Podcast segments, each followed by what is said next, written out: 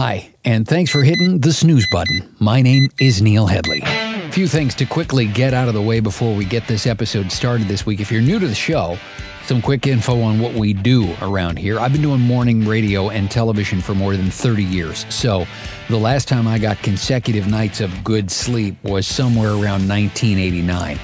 I decided to try to find a solution to my sleep issues, write a book about the different things I'm going to try along the way. This podcast is basically the research phase of the book, where I'm talking to neuroscientists and sleep researchers and celebrities and high achievers too, in an effort to find that magical something that eludes more than 100 million people in North America alone. Now, I want to extend a heartfelt thank you as well to the people who have become bedheads. That's sort of an exclusive insiders club by going to buymeacoffee.com slash snooze. No, literally, that's what it's called. Buymeacoffee.com slash snooze. Now, because I'm trying to cut my caffeine intake, your generosity will instead go toward, you know, keeping the show afloat. Uh, thanks as well if you've gone to ratethispodcast.com slash snooze to leave a rating or a review for the show there. The more of those we get, the more people become aware of the work we're trying to do. And to that end, if you've shared our stuff on Twitter or Facebook or Instagram, I'm grateful for that. Our handle on all three platforms is Get Your Snooze On. And this week, we're going to try to get back to our regular rhythm of sharing the most current and compelling science about sleep. Now, on to this week's episode. You're going to hear me tell our guest that when this show was first conceived, I wanted an answer to the question how do you fall asleep in a foxhole? Well, this man might be better positioned to answer it than just about anybody uh, because of the massive impact that he had over the course of a career on how the men and women in the United States Marine Corps are trained. He is the recipient of the Navy Distinguished Service Medal, the Defense Superior Service Medal, three Legions of Merit, the Joint Service Achievement Medal, the Joint Meritorious Service Medal, and that is just scratching the surface of the career of Major General Melvin Spiese. One thing before we get to Major General Spiese, you're going to hear me make reference to a previous guest on the show named Liz Stanley. She introduced me to Mel Spiese. Uh, her name is Elizabeth Stanley, author of Widen the Window. That is a book that is nothing short of spectacular. It deals with resilience after stress, recovery from trauma. Now, Liz refers to sleep as one of the pillars of that resilience and recovery, but it's only the tip of Liz's iceberg. I tie her book to sleep because that was the area that was most in line with my specific interests. But I wanted to make sure I mentioned off the top of the show this week that sleep is just one area that Liz covers with incredible expertise. So you can definitely learn more about Liz and more from Liz by going back a couple of episodes in this show's archives and by grabbing her book, Widen the Window. Now, let's get on with this week's episode and a conversation with Major General Melvin Spiese. I am going to start you with exactly the same question that every guest, uh, past and future, gets on the snooze button. Uh, and that is this How did you sleep last night? Actually, Neil, I slept reasonably well. So, what's reasonably well for you look like? I fell asleep relatively quickly, which is common for me. And I wake up and go to the restroom, oh, a couple times a night. That's how it is. And I've tried some medicines to see if I could reduce that. Doesn't seem to work very well.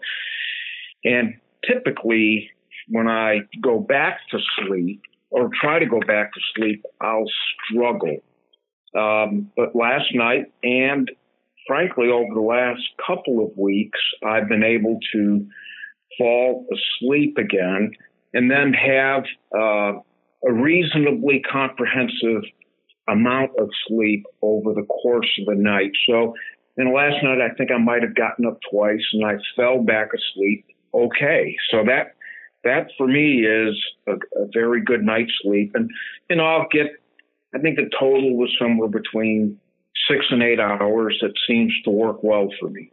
Now, before I go any further, uh, a couple of pieces of housekeeping that I want to uh, I want to get cleared out of the way. First of all, Um, and you probably had an indication from the 8,700 emails that you and I have exchanged uh, getting today's conversation set up. I, I can't go any further without saying thank you for your service. I appreciate that. And, and uh, to be able to alleviate some of the awkwardness on my end, should it be general? Should it be major general? What's the best way to address you going forward in this conversation? Uh, my name works very well. You can call me Mel. That that works, Neil. Uh, I'm I'm okay if you want to refer to me as General, but I'm very very comfortable with my name. Um, I've had it for a long time, a lot longer than I had the title. Then I am honored. Thank you for that, Mel. I appreciate it. Um, so give me and and uh, everybody listening, if you can give me just sort of a snapshot of the time that you spent in the service. It was an incredibly distinguished career. I, I'm I'm looking at so many shots of you online and reading the multiple pages of your resume and thinking that they probably needed to start to fit you for a larger uniform just to make room for all the medals. Um, so, give me a bit of a snapshot of your time in the service. Well, I had kind of an odd career, and it's maybe difficult for you and those who uh, aren't aren't Marines and don't quite have a feel for Marine career patterns. But but I'll I'll talk my way through that. Uh, I spent 37 years on active duty. I, I, came in the Marine Corps via the Naval ROTC program at the University of Illinois. I was commissioned a second lieutenant uh, as I graduated. And then, like all Marines, I went off to the basic school for six months. I was an infantry officer. So that was uh, kind of the background. I am an infantry officer by occupational specialty. Um, a typical career pattern as as I went through until um, my time as a colonel. Then my career took this kind of very peculiar and narrow turn in the training and education business. Uh, and I don't know that we've ever had a flag officer who had the, the extensive training and education background that I had uh, getting selected. And, you know, there was no question that that's how the Marine Corps saw me when I was selected for Brigadier General. Hence my assignments, commanding training command, going back to 29 Palms to have the combat center and the Marine Air Ground Task Force Training Command, and then moving to Quantico to have all of training and education for the Marine Corps.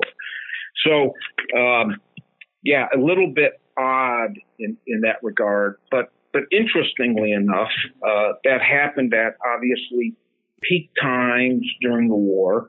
I was at the School of Infantry when the war started, um, and and I was at 29 Palms in Training and Education Command as we were going through the big training and preparing units to deploy to combat, the continual high rotations into Iraq and then Afghanistan, and then the very specific mission rehearsal training that supported uh, units getting ready to, to go into combat. Uh, so, so that's, I guess, uh, a bit of a snapshot, certainly as a more senior officer. Uh, so, so that's my my background, if you will. Now we've been, uh, we've had men and women in uniform on combat duty for it feels like ages now. Um, this feels yeah. like it's been an extended period of having men and women on combat duty. Am I misreading that, or am I am I close? No, not at all. It's unlike uh, maybe anything we've seen in history, with the possible exception, Neil, of the um, Indian Wars of the West, um, where we went through the conflict with westward expansion and the Native Americans.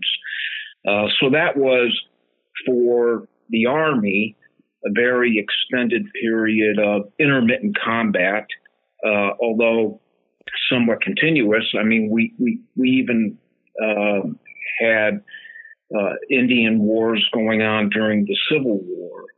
So I guess if anything from a historical perspective, it's a little bit more like that. We had the very intense years of high combat in Iraq, the transition to Afghanistan, uh, but we were also involved fighting uh, terrorist groups in the Philippines, uh, obviously the ungoverned spaces of Somalia. Um, we were supporting um, nationalist forces in Yemen. Um, so now, and now obviously the operations in Syria and supporting uh, uh, the the security forces of Afghanistan and Iraq, helping train them so they can maybe better handle their own fights. And so this there's this now continuous low level rotation of U.S. service members in, in combat operations. And gosh, it's gone on since um, arguably what uh, late 2001, early 2002, and it's been continuous since then. So you're reading this exactly right. This this time has hit pretty close to home for you as well. Oh well, yes, absolutely. Obviously, it, covered a pretty healthy portion of my career. My oldest daughter um, was a Marine combat engineer on the roads in Iraq prior to the surge. Uh, my other daughter boarded a pirated ship, uh, another Naval Naval Academy graduate um, in, in the uh, off the Horn of Africa. My son uh, had independent battle space in Nowzad as an infantry platoon commander.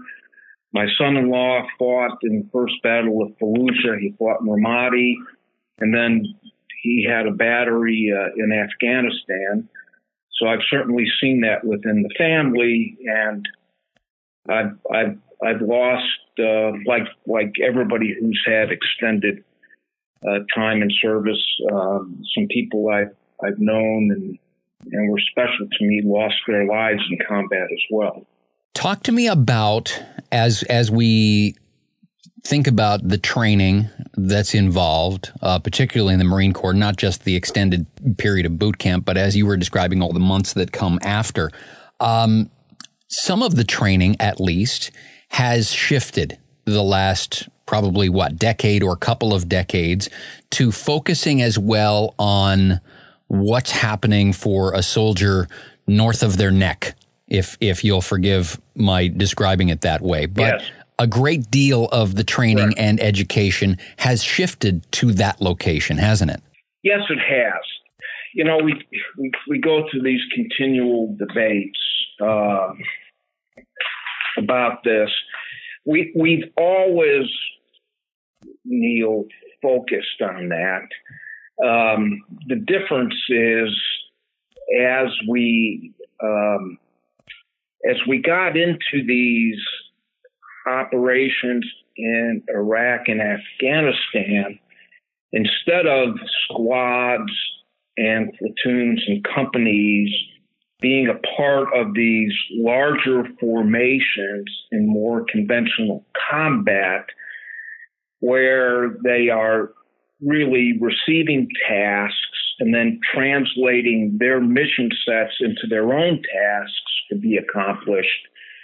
Um, they they are they were now really making greater decisions, um, having to do a lot more complex thinking and complex problem solving. Um, so yes, we we were focusing on that. Uh, to be sure, we we were trying to develop um, not just battle drills and how to soundly apply the battle drills, the right battle drills in the right situations. But we really had to get them thinking more complexly about the environments they were operating in. And they had to deal with so many more things. Again, it wasn't, you know, in so many ways, the actual combat action was the simplest of the things they were involved in. Uh, gosh, I've, I've got photos of my son who was responsible for six villages um, in in the Nowzad district of you know communicating and dealing with um, village elders who'd spent their entire lives with AK-47s in their hands.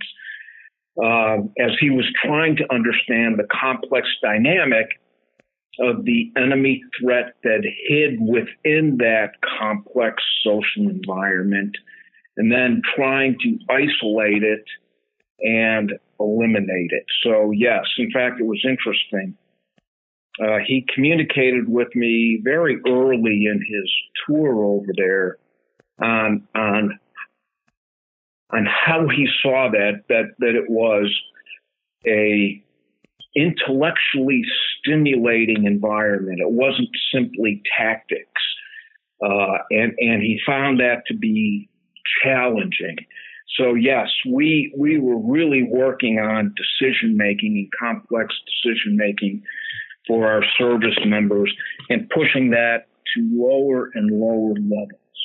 So the reason that you came to my attention in the first place um, other than, of course, a distinguished career, is uh, a guest that was on this show early December, uh, Liz Stanley, uh, who has yeah. a, a, spectacular book called Widen the Window. And I would encourage anybody listening who wants to learn more about Liz and her work to go back to the episode uh, that's got her on it. It talks about stress and PTSD and all these various things and their impact on your sleep. Now, Liz described you as a person who really became a champion for mindfulness based approaches to, uh, for lack of a better verb, soldiering. And although she did say yes. that you did put it through its paces early on, because uh, to describe you as a skeptic would have been a fair description, but that you became quite a champion for applying mindfulness based practices to how our men and women in uniform do their jobs. Yes. When I got to the first Marine Expeditionary Force in Camp Pendleton, uh, the commanding general who, who brought me out there, uh, contemporary and, and, and friend, uh, Joe Dunford, who recently retired as the chairman of the Joint Chiefs of Staff, was working very hard on resilience. We, we were trying to deal with a whole bunch of different things. Obviously, PTS and you know some of the effects of that. We we had this ongoing problem of suicides, not necessarily tied to deployment in combat, but still nonetheless a challenge we were facing. And we had some other issues as well. And uh, as I got there, there was, in fact, Liz was part of this. She ran into Joe at a resilience conference or brain conference, the brain at war or something like that, and and had a conversation. So we at at First Marine Expeditionary Force were looking at, in, in particular, her structured mindfulness mind fitness training on how that might work and what the implications could be on enhancing, if you will, uh, above the shoulders. Although I would offer maybe in certain ways Neil below the shoulders, but above the waist, you know, into the heart, into the spirit, in addition to just the mind. And um, yes, I, I, I, was a skeptic. Um, simply because I just wasn't sure what we would be getting out of it. What convinced me was the physiological evidence that was behind um, the theory of mindfulness in particular. What caught my attention, Liz said that um, the frontal cortexes of special operations forces tend to be more developed than the average person, and that frontal cortex looks like the frontal cortex of uh, world class athletes. And I thought that was interesting uh, because there was now some some science, some physical, phys- physiological evidence we could look at. Now, it's not necessarily that that special operations develops that. It's in fact the kind of people who will be successful to get into special operations in the first place. When you take a look at basic underwater demolitions uh, training that that the SEALs go through and, and basic SEAL training, you have to be. I mean, we're we're looking, in fact, not at good swimmers, if you will, but but people who are maybe water polo, uh, successful water polo players, in order to make it through that kind of training successfully. When you take a look at the physical demands that go on the qualification course, the Q course that the Army runs for special forces. Um, the average run of the mill service member is not going to make it through that training. I mean, we already know that by attrition statistics. So, who are the kinds of people that make it through there? People who are both physically and mentally well developed.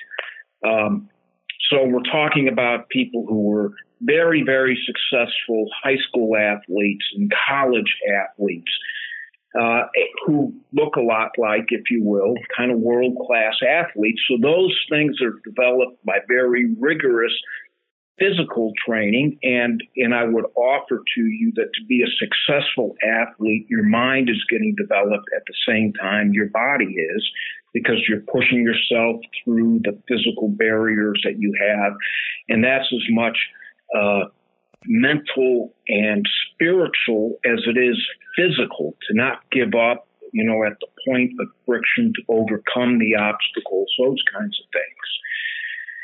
So it struck me that that made a lot of sense and there was physiological evidence to that. And then what we were seeking to do with mindfulness is to uh, first validate the ability to uh, employ mindfulness techniques and exercises to exercise the brain and develop those things within the brain uh, that will help uh, the average service member grow that portion of the brain, strengthen that portion of the brain, just like they would uh, their heart and lungs and biceps and legs. In addition to that, what we were seeking to do as well, and, and, and this is part of the physiological evidence, is to unwind the central nervous system that gets tightened and tightened and tightened under great stress. And in many cases, uh, much tougher stress than an athlete faces. An athlete is facing the stress of competition, not necessarily the fear of death or being maimed. In addition to being in this complex problem solving environment that is, oh, by the way, very often very physically demanding the loads that the service members are carrying on their bodies, the length of patrols, the physical demands that all go with it. So I saw this and what we were seeking to do were two things. One, enhance the brain. And uh, the second function would be to help unwind the constant tension tied in the central nervous system that could be triggers to things like uh, stress and post traumatic stress. And I assume that the skepticism would have probably been pretty widespread. I mean, I would think, you know, for again, to go back to uh, trying to look at it from a layperson's uh, perspective, from a civilian's perspective, we think of you know basic training and boot camp and all those sorts of things and we all have these Hollywood style images of people crawling along under barbed wire and climbing uh, wooden fences, almost like going through an obstacle course sort of a scenario. And, and all these things that are, are to emphasize toughness and to emphasize, um, endurance and things like that and putting your body through all kinds of, uh, remarkable stress to be ready for the most stressful situations. But, to go to a Marine or a Marine commander or uh, someone who is responsible for training and educating and saying, well, hold on. Among the most important things we can train these men and women to do are things like how to sleep properly, uh, meditation, uh, things that are happening uh, aside from all of the physical demands. I'm assuming that there would have been a certain amount of pushback on that. Yes, interesting anecdote. Uh, we, we were doing some experimentation, and Liz, uh, working with Liz uh, and her team, and I was going through it as well. I thought that was maybe one of the better ways to help understand what what the uh, training w- would be able to do. And we had one battalion that uh, was in particular with the leadership, very enthused and supportive. And another one where the leadership was, in fact, not just very skeptical, but resistant.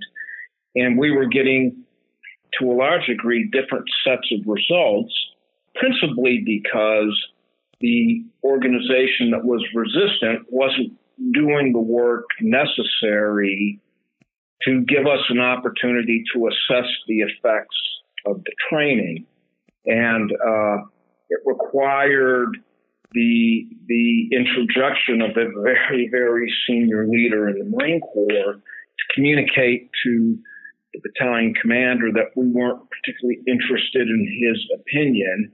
We were interested in the results, and that uh, his compliance was required.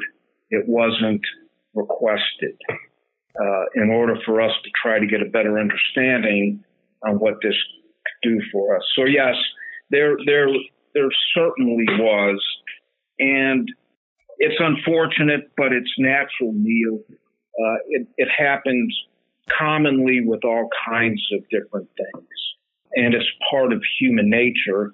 Now, for you to be participating in this training, first of all, um, hats off once again, um, because you know for the commanders to put themselves in there and go through the training themselves, I think I think establishes a certain amount of belief in the outcome even before it gets started. But I mean, you personally, Major General Spiese, aside for a second, and let's talk about Mel for a second. Historically, you and sleep have had an interesting relationship over the years, anyway. Yes. Um, I've had difficulty sleeping, and, and I'm not quite sure why. I've been through some sleep therapies. I've got a very, very, very low level sleep apnea, but that's not the problem. I don't inadvertently wake up at night. And certainly, as I became much older and more aware of this, I wasn't having trouble falling asleep, although there was a time, I think, I was having difficulty falling asleep. It was really falling back asleep. And uh, so my sleep was interrupted. I wasn't getting the quality of sleep I needed. And I think we know the physiological consequences of sleep. In fact, it caught me by surprise, but even the VA, uh, when, when they're looking at disabilities, rates sleep problems incredibly high because of the uh, health benefits of high quality of sleep on the body. Uh, so, so yes, uh, I, I, do have a, a history of, of sleep problems. Um, and I, I've been searching for solutions for a long time. Well, and that's one of the reasons why talking to you in particular was fascinating for me because this entire journey that I'm on, I mean, you know, I know nothing from combat training or any of those sorts of things. I mean, I, I frequently make the joke on my radio show, um, that if there wasn't a, a, a, need out there in the marketplace for people who can make fart noises and animal sounds, I wouldn't have a career. So I, I, you know, I mean, my own sleep issues, although there is a, a PTSD diagnosis in there, that's a whole separate conversation. Um, but as I've been trying to learn more about sleep in particular, which is, you know, one of sort of the pillars of Liz's work in, in the book Widen the Window as well. And she talks about how important sleep is. I've been looking at people who have particular sleep challenges baked in as part of their whether it's their career or something to do with their life, you know. So part of this journey that I, I you have graciously agreed to come along on with me, um, you know, I want to learn things like how do you fall asleep if you're in orbit on the International Space Station? How do you fall asleep? the night before Super Bowl Sunday if you're out there in the starting lineup? How do you fall asleep in all these various circumstances. And so one of the things that if I was to show you sort of the map from the very beginning of the conception of this show, the, the show itself and the book that will follow, right on the first page is a question that this, the best way that I could think of to write it down in the fewest number of words possible. And maybe you can help me shine some light on this is, is it's right even here in, in my notes. How do you fall asleep in a foxhole? And you know, I mean, that was obviously a very um, basic description of it, but it has become recently one of the things that has gotten the attention of people like you who are training our men and women in uniform is the, the idea that better sleep could make you a better, more effective soldier. So talk to me about how that process even begins. How do you teach someone how to sleep better? We have, this has been a bit of a topic for a while, although on the periphery in the Marine Corps. Uh, there's a retired Marine Lieutenant General Paul Van Riper, who is an interesting figure in his own right. Uh, you know, we we've got a lot of people who try to project themselves as intellects.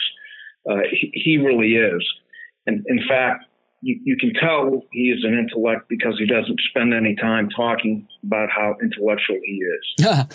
um, and uh, he had been concerned about sleep and the impact of sleep deprivation on functioning of leaders for quite a while when he commanded the 2nd Marine Division, he imposed sleep cycles on units and operations.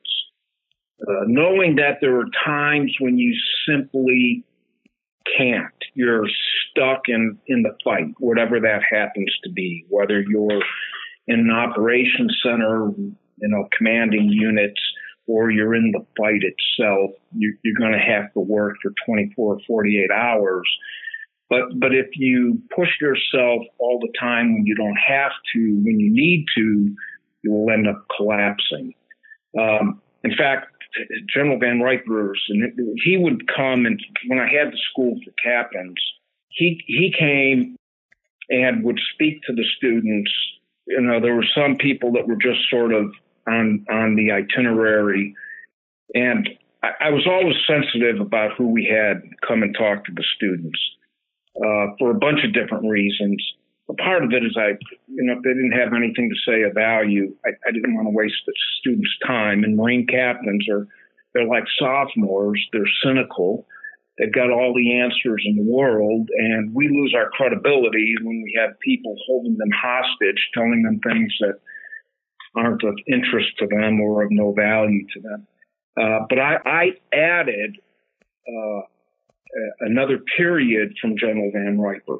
He he was somebody I wanted to have in front of our students. Our students need to be needed to be exposed to somebody who would challenge them intellectually and challenge them about the idea of thinking and how you develop your your own ability to think, the, the, the processes and the discipline necessary. But he had been working on this for, for quite a while. And institutionally, we, you know, we picked it up kind of sort of, but we, we never really kind of disciplined ourselves. And I remember my own experiences, in particular as a company commander. I, I go to the field, I wouldn't get sleep until the third night, and, and it was as a consequence of exhaustion, and not out of my ability to sleep. I was a light sleeper, sleeping in the field is in a foxhole, if you will, is always tough. And and if you don't sleep well, as you know, the conditions that enable it are difficult. I I also uh, I had a couple of billets where I was a parachutist, and I'm afraid of heights, and I would not sleep uh, the night before parachute jumps for for obvious reasons. And and then of course there's no better way to get into trouble than to walk into something that demanded focus and attention uh, in a in an exhausted condition.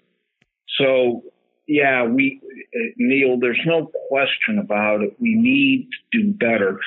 We do know that the aviation guys pay close attention to it, and they they have their flight days uh, and and they will limit, no kidding, actual flight operations because they know that the brain starts to degrade when you are tired and exhausted, and things happen inside of aircraft very quickly. And if you're behind it, you can end up with with a mishap. And we have sufficient evidence that now drive aviation, and we're starting to do that now with motor vehicles. We know that, in particular, the heavy emphasis that we've had on driving operations to be in the, you know, the mine protected vehicles as we were transiting. If the transit isn't the mission, then we certainly want to minimize the risk in transit to the point where we start executing the mission. And that drove a lot of the mine protected vehicles and, and, and all the rest of that. And we, and we do know that exhausted drivers increase the likelihood of mishaps and the problems that come along with that. So yes, we, we have really got to do better about it. And some of it is, no kidding, having limits on the amount of operations you can do during the normal routine, even in combat operations. But, but we have to do even better than that. I, one of these solutions for me when I'm in the field is I use earplugs. The earplugs helped me get sleep. They would help filter out the kind of noises that would cause me to wake up when I was sleeping. Uh, I we haven't institutionalized this better, and we need to, and that means understanding the individual and understanding the individual's needs and peculiarities to enable them to improve their sleep that would that we can then use while we're not just frankly, all the time, you know, back in the barracks as well as in training and operations uh, to help improve the quality of sleep so that we can get more out of the individual when we really need to. Uh, we haven't done that well enough.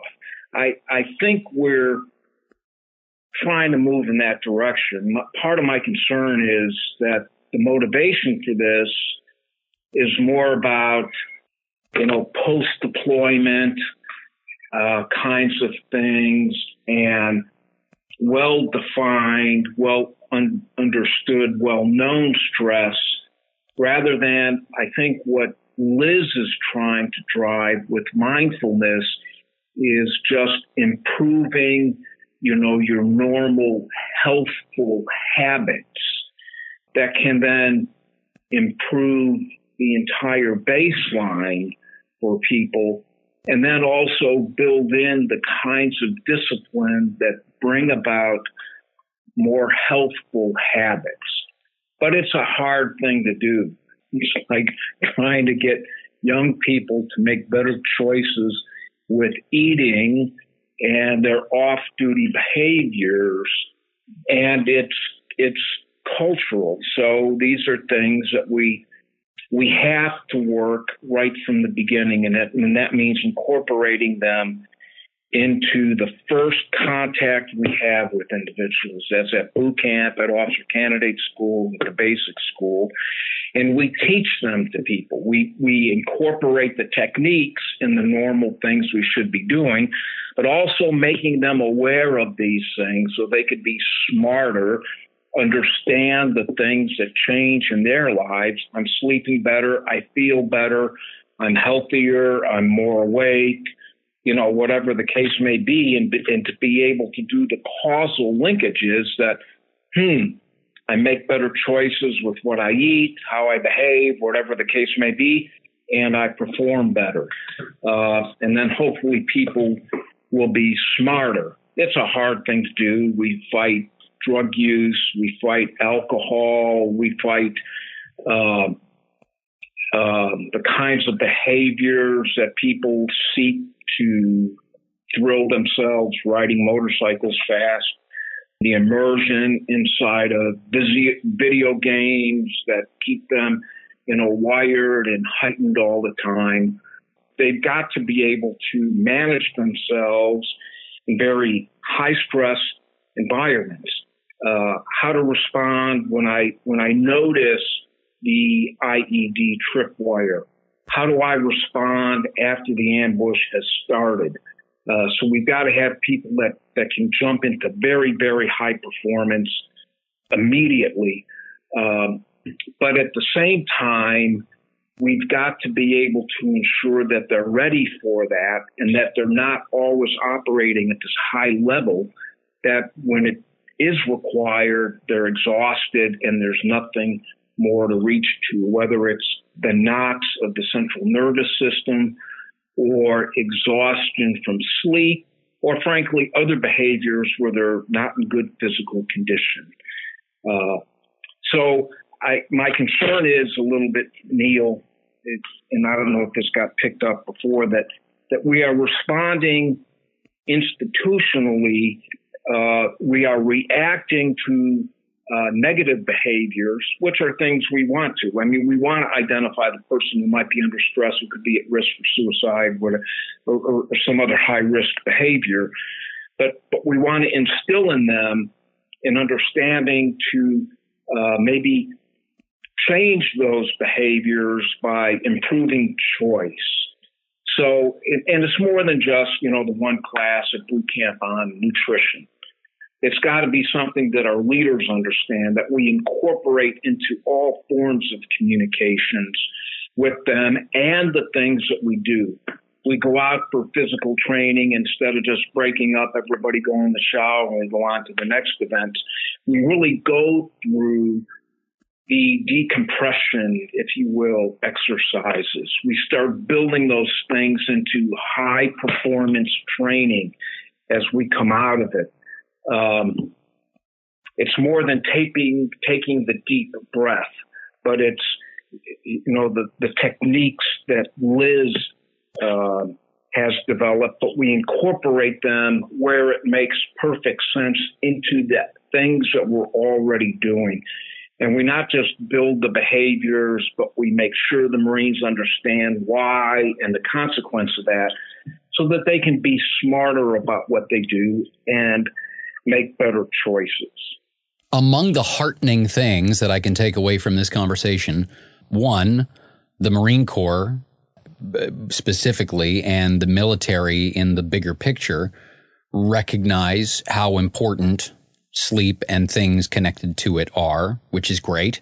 Uh, and two, yes, they're just as much in the dark as I am about how to improve the quality of it. So you know what? If the Marine Corps can't figure it out yet either, I can beat myself up a little bit less about it. So I'm grateful for that too. But uh, hopefully, somewhere along this journey, all of us find the answers we're looking for. And I know as long as they've got people like you who are leading the charge to uh, try and improve these kinds of situations, then everybody's in good hands. Uh, and and I am grateful for your time. I'm grateful uh, for your service, of course, as I mentioned earlier, and uh, and and just very happy that you had some time to spend on this with me today. So, uh, General, uh, thank you so much. I, I really appreciate the time. Absolutely. You know, and, just just a quick uh, detour. you said something that was very revealing about beating yourself up for not. I did the same thing. Um, boy, and isn't that kind of the death spiral? Yeah. You're already having trouble sleeping, and now you're punching yourself in the chest over it instead of, and you're increasing the stress instead of understanding. So, yes, if we can make people smarter so that they're, when they're inside of this, whether it's a tight turn, of a high performance situation or the slow turn of, you know, I'm not sleeping very well. They can think there's, I went through, um, I, am a, I'm a believer in training. I had um, a total malfunction in free fall one day. Um, and, and the American Army does training very, very well. They're brutal about it. In many ways, it's kind of checklist. And part of it is um, so that when when you're in the heat of the moment, you are executing and and hopefully thinking yourself through. But if you can't think yourself through, you can still execute to save your life. So I, I went to pull and nothing happened. And I was able to think myself through that within oh a couple seconds, maybe a thousand to fifteen hundred feet and and I knew I needed to pull my reserve, and I did so. Um, and and when I got to the ground, the training that we always go through is very mundane. It's repetitive. It's almost intellectually insulting. In many ways, it's physically painful, hanging agony, if you will. But you know, you're you're hanging in the straps, going through the drill. And then it worked out for me when I had, you know, a couple thousand feet and only a couple seconds to think about it. And and the other thing that was interesting, I was talking through this with Liz uh, as as we were going through one of the classes, and and she stopped me and she said, uh, and she asked me how I was feeling. She noticed my breathing had shortened, my pupils had dilated, and it was evident that my heart rate had increased, and I was reliving that experience as I talked to her about it. Um, and that was, again, Neil, I've become a believer. I love smart Marines. Um, I, I sent, when I was at Force Reconnaissance, I had a choice of sending the Marines to either dive school with the Navy or dive school with the Army, and I chose the Navy. The Army does makes them very good. They're tough. They go through all sorts of high end, very frightening drills and stuff like that. The Navy makes them smarter. And I wanted smarter divers, not harder divers. I wanted them to be able to think through the problems underwater so that they can understand what's happening to them and make the right decisions because being underwater is very dangerous. You can die. You can die if you overreact and race to the top. You've got to have your wits about you. And if you don't understand what you're doing, you can't manage yourself. So sometimes, you know, so, so I, I am a believer in making people smarter about this, giving them good information and then building the drills around it if they need to be so that at the point where they only have a couple seconds and a couple thousand feet to think about it, they can figure it out and save their lives. And maybe even more importantly, save the lives of others around and successfully execute the mission. So yeah, I'm, I'm a believer in it in so many ways, but I'm also, um, I think a little bit on, on the periphery for this. Uh, as well. So there's a lot of missionary work that's going into it, and very often it's you know one step forward and seven eighths of a step back. And and yet. Uh, every eighth of a step counts. So if if that's yes, it does absolutely. If that's the direction we're headed, and and we're consistently headed there, uh, then yeah, people like me are grateful. Um, and and like I say, hopefully there's answers out there for all of us. It's just you know, um, I, I think probably men and women in uniform are a terrific example of you know, in my own case, um, I can't take a sleeping pill if I have trouble sleeping because I've got to wake up the next morning and then we go back to the conversation about the fart noises and animal sounds. Um, men and women in uniform, obviously, sleeping pills, not an option uh, because they have far more important things to do than I do when they wake up. And I imagine probably on an, you know, half a second's notice, they have to be able to wake up and perform sometimes. Um, so it's interesting that everybody uh, is is on a similar path in terms of trying to figure out what the things are that will help us all get better sleep so we can perform better. And uh, it'll be interesting to watch when somebody finally stumbles across what the magic thing is. But um, right now, it seems like every person on earth has a different magic thing that works for them. So we stumble around in the dark metaphorically and and in a literal sense as well. Uh, General, again, I, I can't be more grateful for the time and the insight, and uh, and I appreciate your time. Absolutely, I appreciate that. Thank you very much, Neil. Major General Melvin Spiese on this week's episode of the Snooze Button podcast. Uh, again, a couple things we mentioned off the top. If you like what we're doing, a few things you can do to help us out. You can go to uh, this one will cost you nothing. Rate your pod rate this podcast.com slash snooze. Rate this podcast.com slash snooze. Leave a review or a rating or both. Uh, that'll let more people know that we're out there and uh, we'll expose the work we're trying to do to more people. If you are so inclined, jump to buymeacoffee.com and throw a couple of bucks at the show, um, you know, just to help keep the show afloat. Because, like I say, I'm trying to cut my caffeine intake, so I don't know that I'm going to be drinking all of the coffee that we receive. Um, or feel free to just share our stuff on the socials. Uh, you'll find us on Twitter and Facebook and Instagram at Get Your Snooze On.